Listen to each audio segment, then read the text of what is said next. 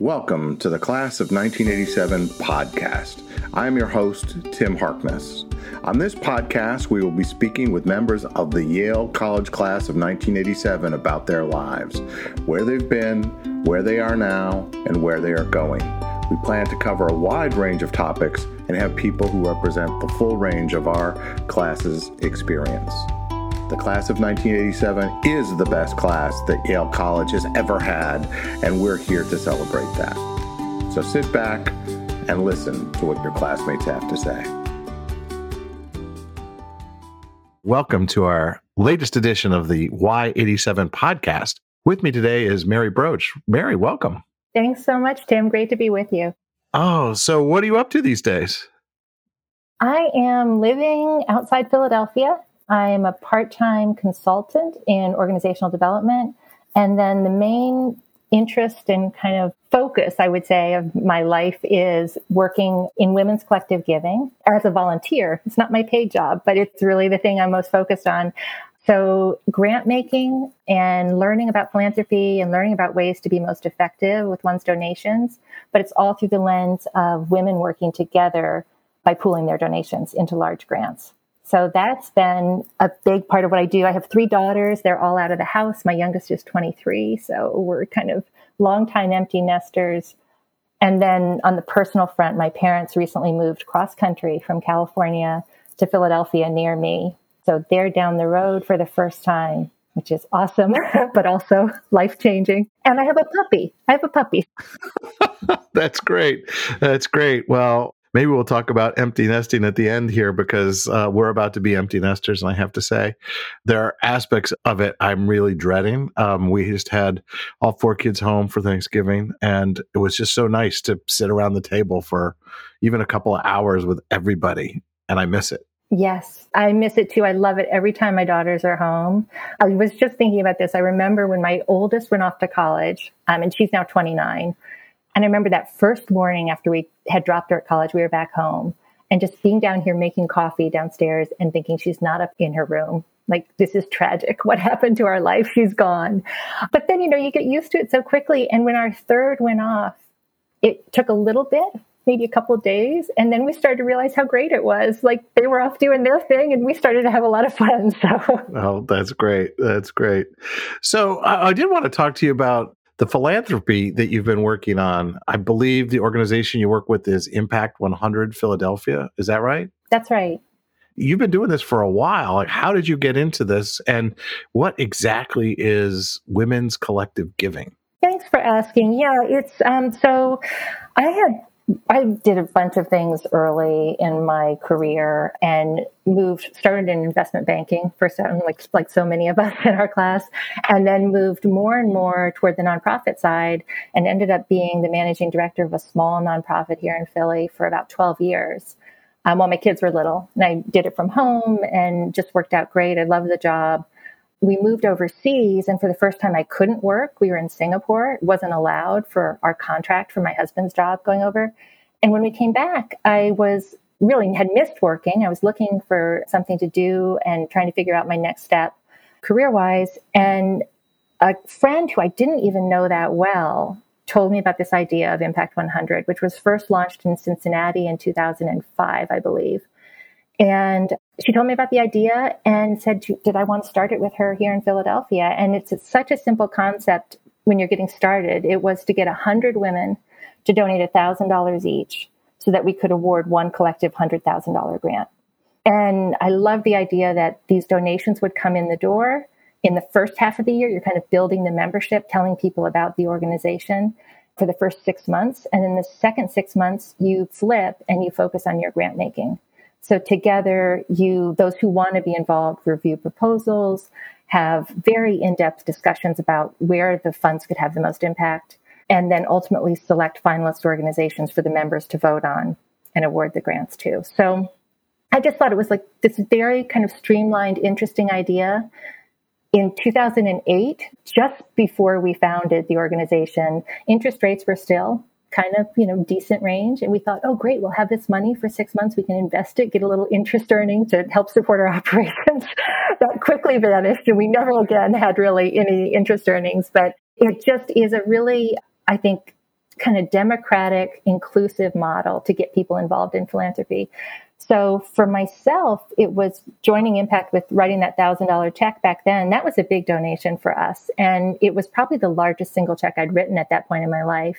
But what's that phrase in basketball? Like you take the lid off when you haven't scored in a long time and you finally score. Like for me, it kind of took the lid off the idea of what kind of donations I wanted to make. And, um, you know, it's not like we have unlimited funds. It's something we have to really think about but it has made me want to make larger donations and want to support organizations that are not on the radar for a lot of people. That's one thing I've really learned through Impact 100. We focus on smaller organizations. Well, let's unpack. You got a lot there. So, first of all, when you're in that first half of the year, you don't know where the money's going to go how do you convince people to write a thousand dollar check? Because it is a large check. Yeah. And I imagine at this point you've been doing it a while. Sometimes you get bigger checks, but how do you get anyone to write a check? Because it's basically like, here's my money, I trust you. Yeah, the, the first year that was really the case. Uh, we were amazed. My friend Beth and I, starting the organization, came up with a list of, I think, 300 women when we were that first April of 2008 that we were going to send a letter to and describe the organization and make the pitch. And basically saying like leverage your personal donation into something bigger. We don't know how this is going to go. It's a startup, but you'll learn about nonprofits in the region and you'll be doing something for Philadelphia, you know, with your donation. And we mailed our letters on a Thursday morning and we always talk about this on Friday morning at 8:30. I don't even know how the mail got there in time, but this one woman called me and said, "I'm in. I've been looking for something like this for a long time." And we, within a month, we knew it was going to be a go, that we'd get at least 100 people. There was just this very kind of instant enthusiasm for the idea, which is what we felt too in, in founding it. And I think it is that same thread across all of our members. They like the idea of their thousand dollars, or we have younger women who join for 500 now, but that going into something much bigger and accomplishing so much more than it could if they just, you know, gave it on their own on the side. And we get about 200 applications each year from small nonprofits. So you, if you choose to participate in that, you learn so much about the region. I, I, my life is completely different, I have to say, for the 14 years of being in Impact 100 in terms of who I've met, and the organizations I've learned about and chosen to, you know, kind of stay involved with in one way or another. What are the organizations that you've been involved with that you're most surprised by? Because you've got this transformation, your mind is open to new things. Yeah. What are the ways that your life has been opened up? I can just tell you about a couple organizations. The one that comes to mind recently is YSRP. It's Youth Sentencing and Reentry Project. In Philadelphia, we have a terrible record of incarcerating young people for life in the adult system when they're not yet adults and you know no bail it just some terrible legacies in our city. And this organization works with kids and adults who were sentenced when they were children. So sometimes people have been in jail for a long time and they're working with them and they're helping to provide the legal um, support to get them out of jail and to make their case. And it's this scrappy organization. I think when we funded them, they got $100,000 through our grant making. When we first funded them, they maybe had six staff members and they're now, they've grown and they're, you know, on the radar for a lot of people, especially in the current climate and where people's interests are. But just seeing how much they did with so few people and they're so centered on the people they serve and they're very aware of including those voices of the people they serve in their organizational decision making, their program design. They have a support group now that's led by a couple of older men who are now out of prison and supporting people as they just are emerging back into society. And YSRP provides a structure for it, but it's totally led and designed by the men who've been through this themselves and they know what they can offer to the younger guys. And now they're starting a women's group because the women spoke up and said, Hey, what about us? But that's one example. Another example is Philadelphia Orchard Project. Tiny, tiny organization. Their budget was less than $200,000 when we funded them, and they got a $40,000 grant that year. They work on vacant lots in Philadelphia to plant fruit trees.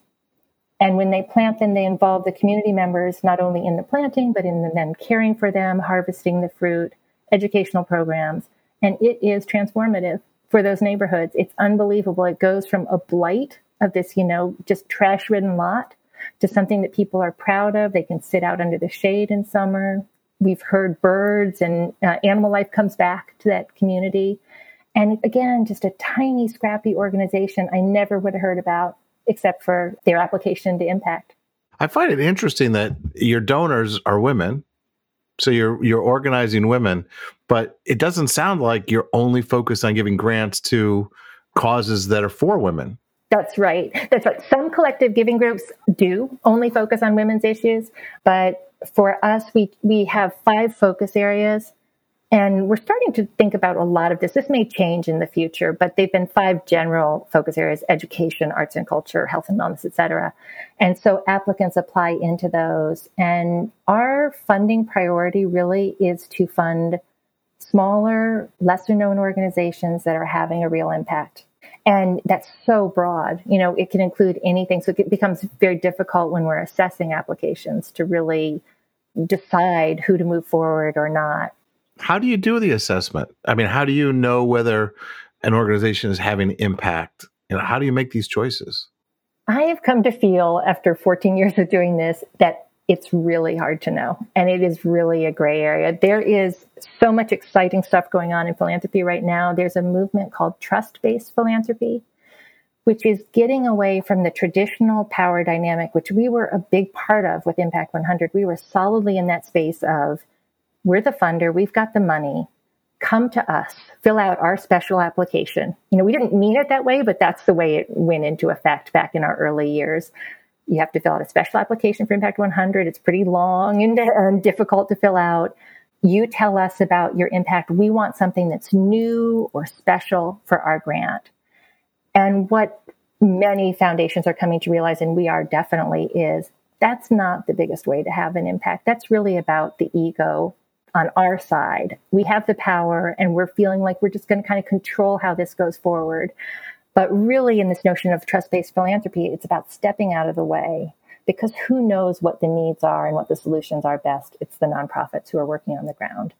And it's the people who are closest to that community. So we are trying to make our application extremely easy to fill out and have material that organizations already have available for the most part and then they submit a letter of inquiry, and we then ask for a full proposal from a subset of what initially comes in the door.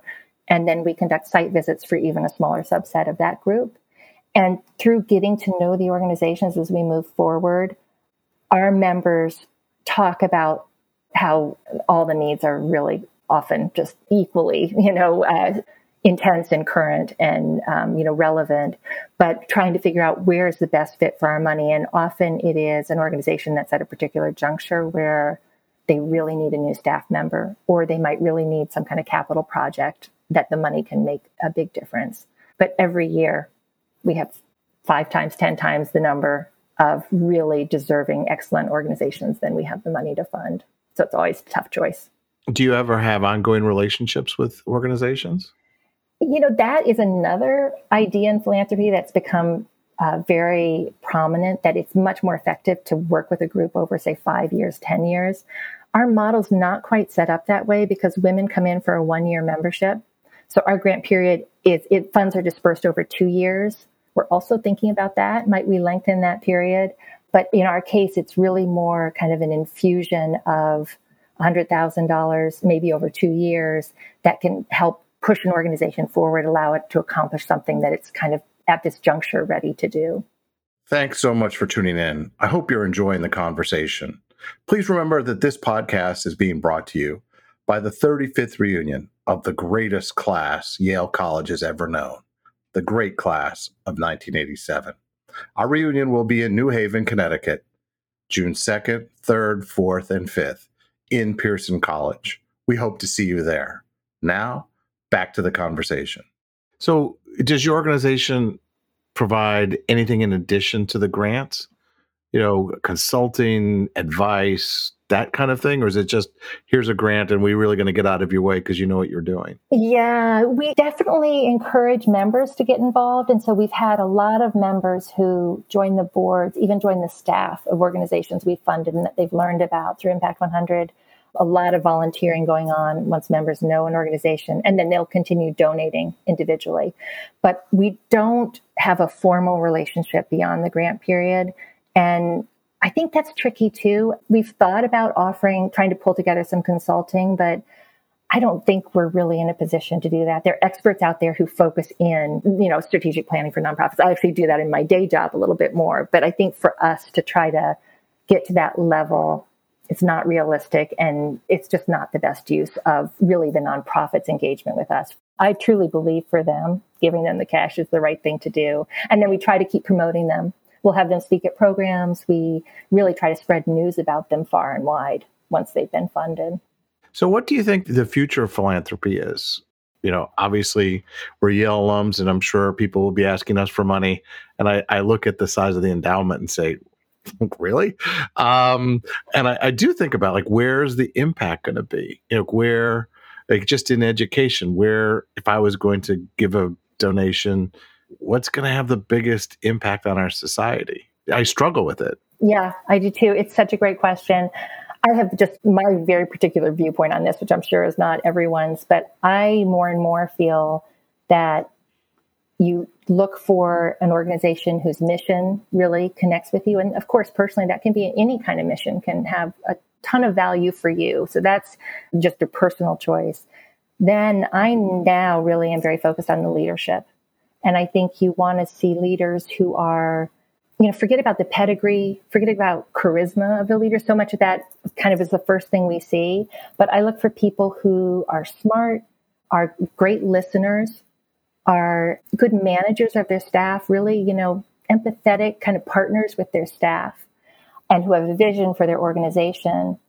And then ones that also, as an organization, very connected to the community, listening and bringing in the voices and the perspectives of the people they're trying to serve. That's another big movement in philanthropy is used to be this divide, foundations telling organizations what to do. You know, if you do this, I'll give you this grant. If you start this new program, I'll fund you.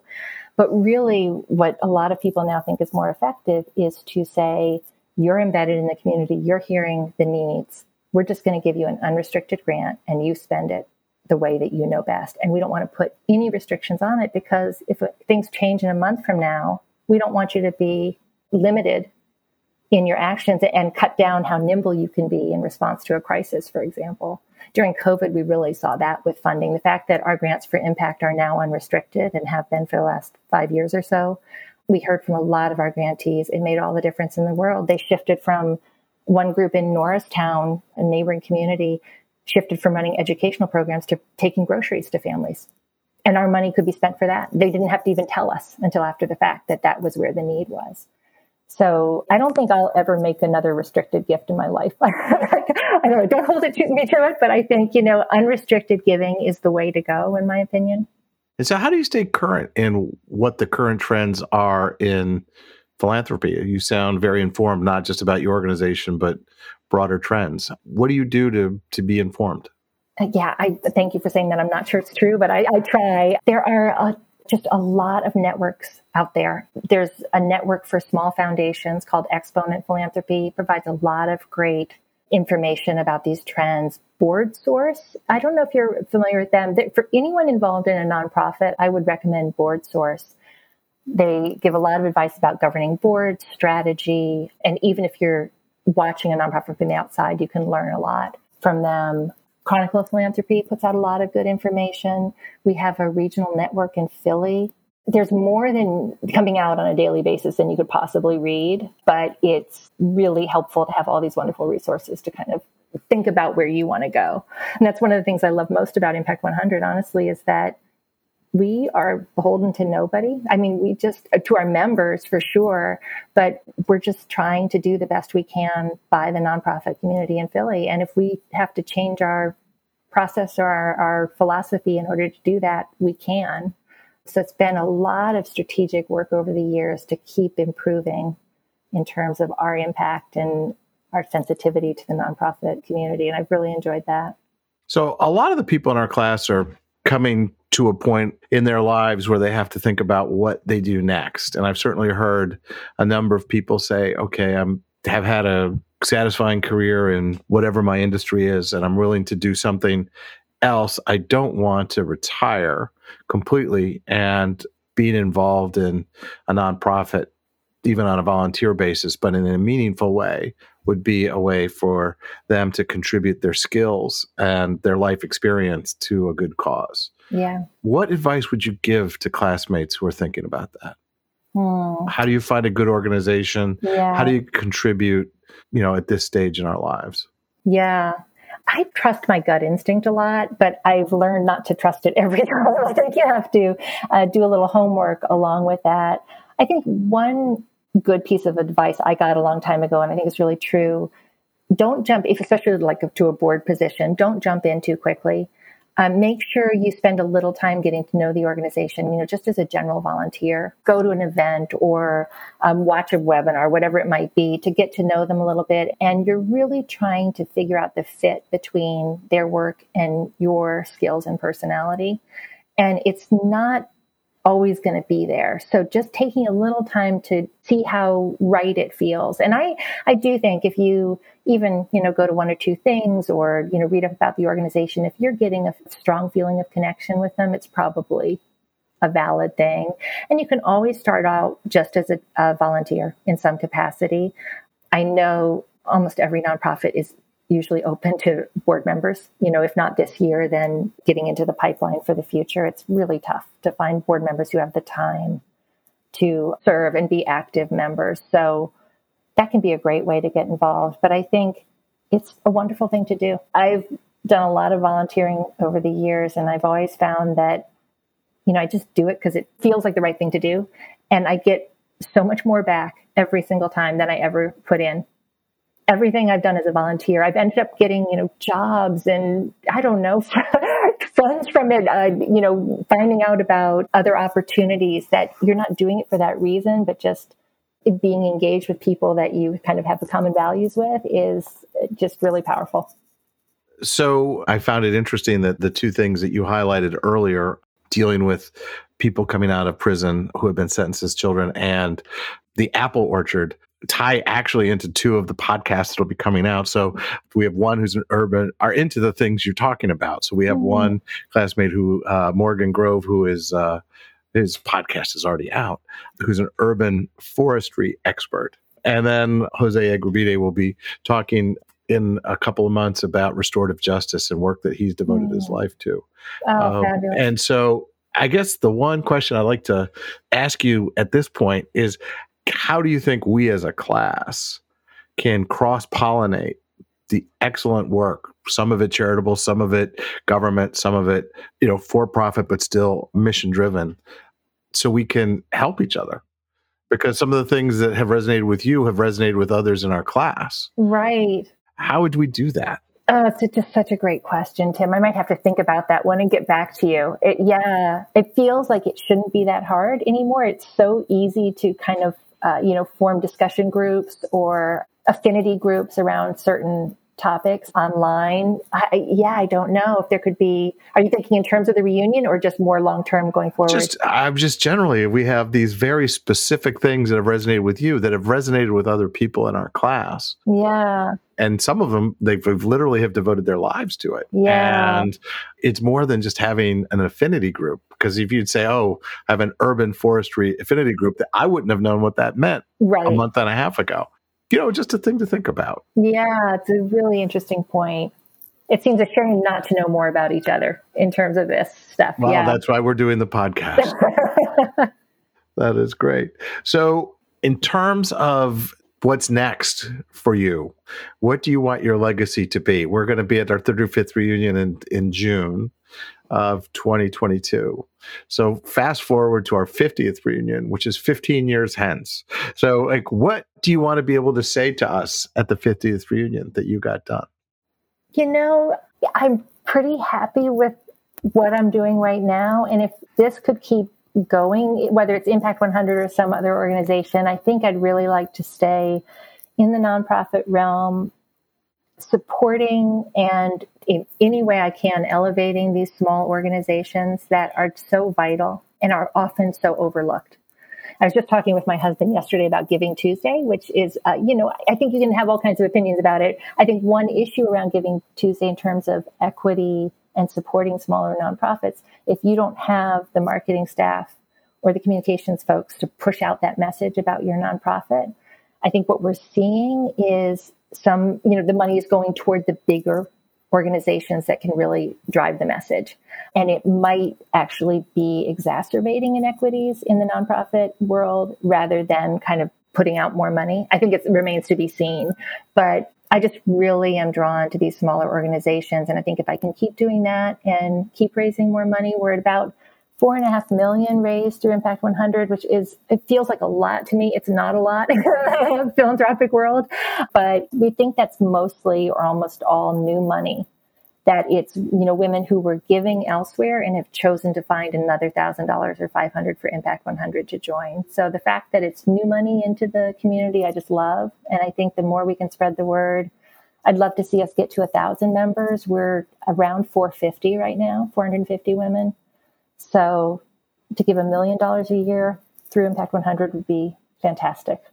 Well, it sounds like a great deal to me. And especially when you pair it with the kind of people you've described who are so passionate and energized. And so they're taking what might be a modest sum and really having impact in their community. So I would minimize what you've done. It's pretty remarkable. Oh, thanks, Tim. So we've gotten to the point of our podcast where we have our lightning round. We have a few quick questions. Yeah, I'll ask you some short questions, and if you could give me a quick answer, that would be great. So, number one, what's the most important class that you took at Yale? I would say Edmund Morgan, Puritan History. All right. I think not, nothing to do with what I ended up doing, but just a fantastic class. Also, Vince Scully has to be up there too. Yeah, definitely. And for me, Master T, and and when we're recording this, it's just found out that Master T had passed away. So um, oh, that was a very impactful class for me. So we will remember Professor Thompson very fondly. What outside of the classroom was the most important part of your Yale experience? I'd say residential college, being in Pierson. I love that feature of Yale going in and loved it while I was there. Intramurals, hanging out in the dining hall for hours on end after every single meal, the friendships, you know, being in the um, entryways, whoever you hung out with, just, you know, becoming friends across the class and across the years. I, it's really fantastic. So there have been new pizza places that have come into New Haven since we left. One of them serves pizza with mashed potatoes on it. Mashed potatoes on a pizza, is that a brave innovation or an abomination? That's a bit strong, but I'd go toward abomination. I think it's a mistake. I took my family on an hour detour last summer to go back to Sally's because I hadn't been in such a long time. It was the best. We got a takeout and took it to, is it Wooster Square? This yeah, little park yeah. right by Sally's. Uh, we ate on a park bench. It was unbelievable. Oh, well, here's a tip. There's a new, uh, relatively new um, documentary out that you can stream called Pizza, a Love Story. And it's an examination of the history of New Haven and Pepe's and Modern and Sally's. Oh, so nice. I highly recommend it. Thank you. It's great. So, final question looking ahead to our reunion, what would you like most out of the reunion? You know, it's just always so much more fun than I even think. I know it's going to be fun and it's even better than I think. And it's just the downtime to hang out and chat with people on the lawn and in between meals, at meals. Just a lot of open time for that, I think, is really all I look forward to. And, and the surprise conversations that come from that. You know, you sit next to somebody you didn't really even know at school and learn you have a lot in common or just are so interested in their lives. So that's it for me. Well, me too. And and you'll be happy to know that it's in Pierson College this year. So I heard that. well, thank you so much for spending the time. This has really been great. It's great talking with you, Tim. Thanks so much. In a world where people were isolated by a pandemic, forced to live their lives remotely in an endless parade of Zoom meetings, one Yale College class dared to break the mold the Yale College class of 1987 is planning what no Yale College class has ever tried before, at least not for a while. An in person reunion, June 2nd, 3rd, 4th, and 5th 2022. We will be gathering in Pierson College. Be there for engaging discussions, nightly revelry, and way too much New Haven pizza, if there ever could be such a thing. We'll wrestle with age old questions like maybe I look better in a mask, what do you think? Who or what is a bula? What in the world am I going to do with no kids in the house? These questions and more will be answered at our 35th college reunion. Be there. One Yale College class dared to break the mold. That's it for today. Thanks so much for tuning in. This has been the Y87 Podcast, the official podcast of the greatest class that Yale College has ever known. We hope you've enjoyed it.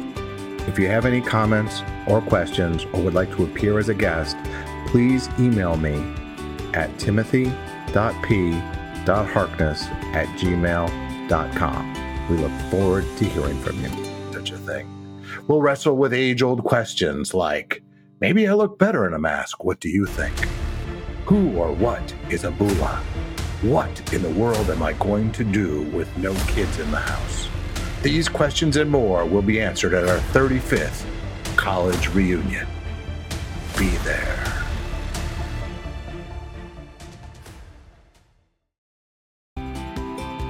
That's it for today. Thanks so much for tuning in.